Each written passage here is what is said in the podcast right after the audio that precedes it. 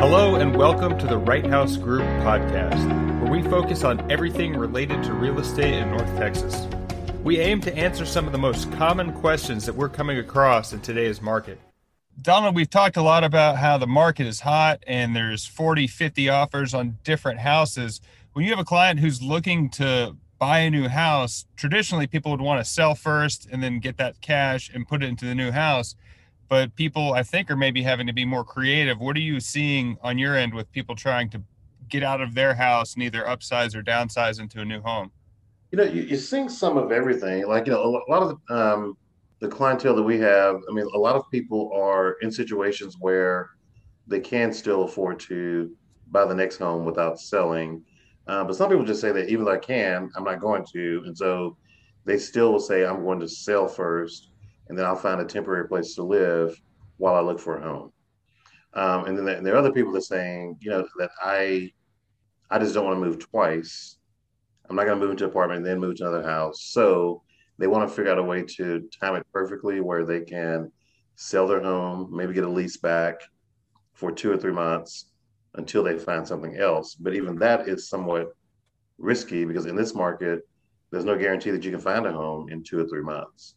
And so, so really what most people are doing is, um, you know, buying the home, buying the second home before they sell their current home, or they are, you know, trying to find a temporary, like three to six month lease um, that gives them the option to extend beyond that three, three to six month lease in, in, in case they haven't, haven't found a home yet.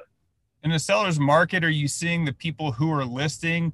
Or do you have more of a position to put a contingency on the front end that you want a six month lease back, or is that going to not work? I mean, with forty, typically, fifty offers.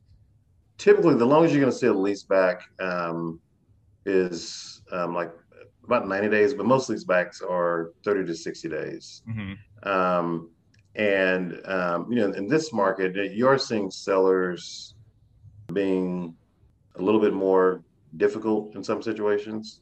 Um, And quite honestly, like, you know, some of them are like that because they can be. And what I always encourage people to do is that, you know, do the right thing. It's like, I mean, you know, just, you know, do what you want someone to do to you. And so treat people like you want, like you want to be treated.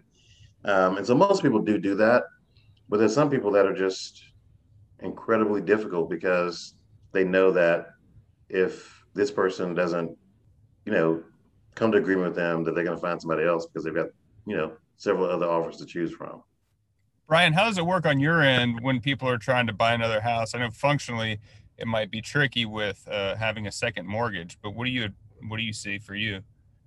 Yeah, I mean, it, it comes down to a few things, right? One, if somebody has a current primary and they want to buy a new one, everybody would like to ideally sell first, get their money, move into the new one, and obviously, you know, have more for the down payment. To Donald's point, I think, you know, Uh, it all depends upon what the seller will allow, right? That would be a contingent offer. A lot of times they don't like that risk. They've got, you know, they got a lot of other offers. And so a lot of times the buyers just have to, you know, go with whatever they can do to capture and take down the new home.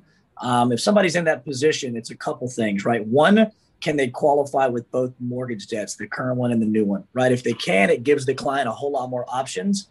If they can, right, then sometimes people are just putting the minimal down on the new home, closing on that one to get their hands on it because it's so hard to close, you know, close on one and find one these days. And then turning around where it's tough as a buyer, they turn around as a seller and they, you know, have Donald list their house and they sell their old primary and they get all their money back within thirty or sixty days. And normally they take that money and pay off some debt or put it back in the mortgage and recast. So th- those are kind of the two options. And then I've seen people start to get creative where maybe they can qualify for both home loans from a debt perspective, but they don't actually have the five or ten percent downs yet, you know, sitting around. I'm seeing people go into their four oh one k's. I'm seeing people tap into their I R A's because logically they understand the penalties to withdraw those funds earlier are way cheaper than it is to wait on a house, right? So if you've got a, you know, twenty thousand dollars you can tap into in an I R A and it's a ten percent prepaid penalty, it's a two thousand dollars penalty, sure, you know, you're going to pay that in twenty twenty-two, but if you miss out on that house, it may cost you ten thousand dollars more on the next one. So it's a path of least resistance for the client. So it can be a whole host of things. The first thing is, can they qualify holding both? If they can, great. If they can't, that's where the seller has to accept the contingency, which makes it hard because the market has so many options. That's normally not the most favorable options. So then obviously the, you know, the buyers have to take it at face value and then get more creative with the cash flow and the new one, because it's just a temporary thing, but we still got to get to the finish line. Today, I've been chatting with Donald Wright of the Wright House Group of Compass Real Estate and Brian McCauley. For all your mortgage needs or to connect with Brian, please visit dallas mortgage news dot com. You can connect with Donald at info at right house group dot com. Until next time, I'm Andrew for Brian and Donald, saying thank you for stopping by.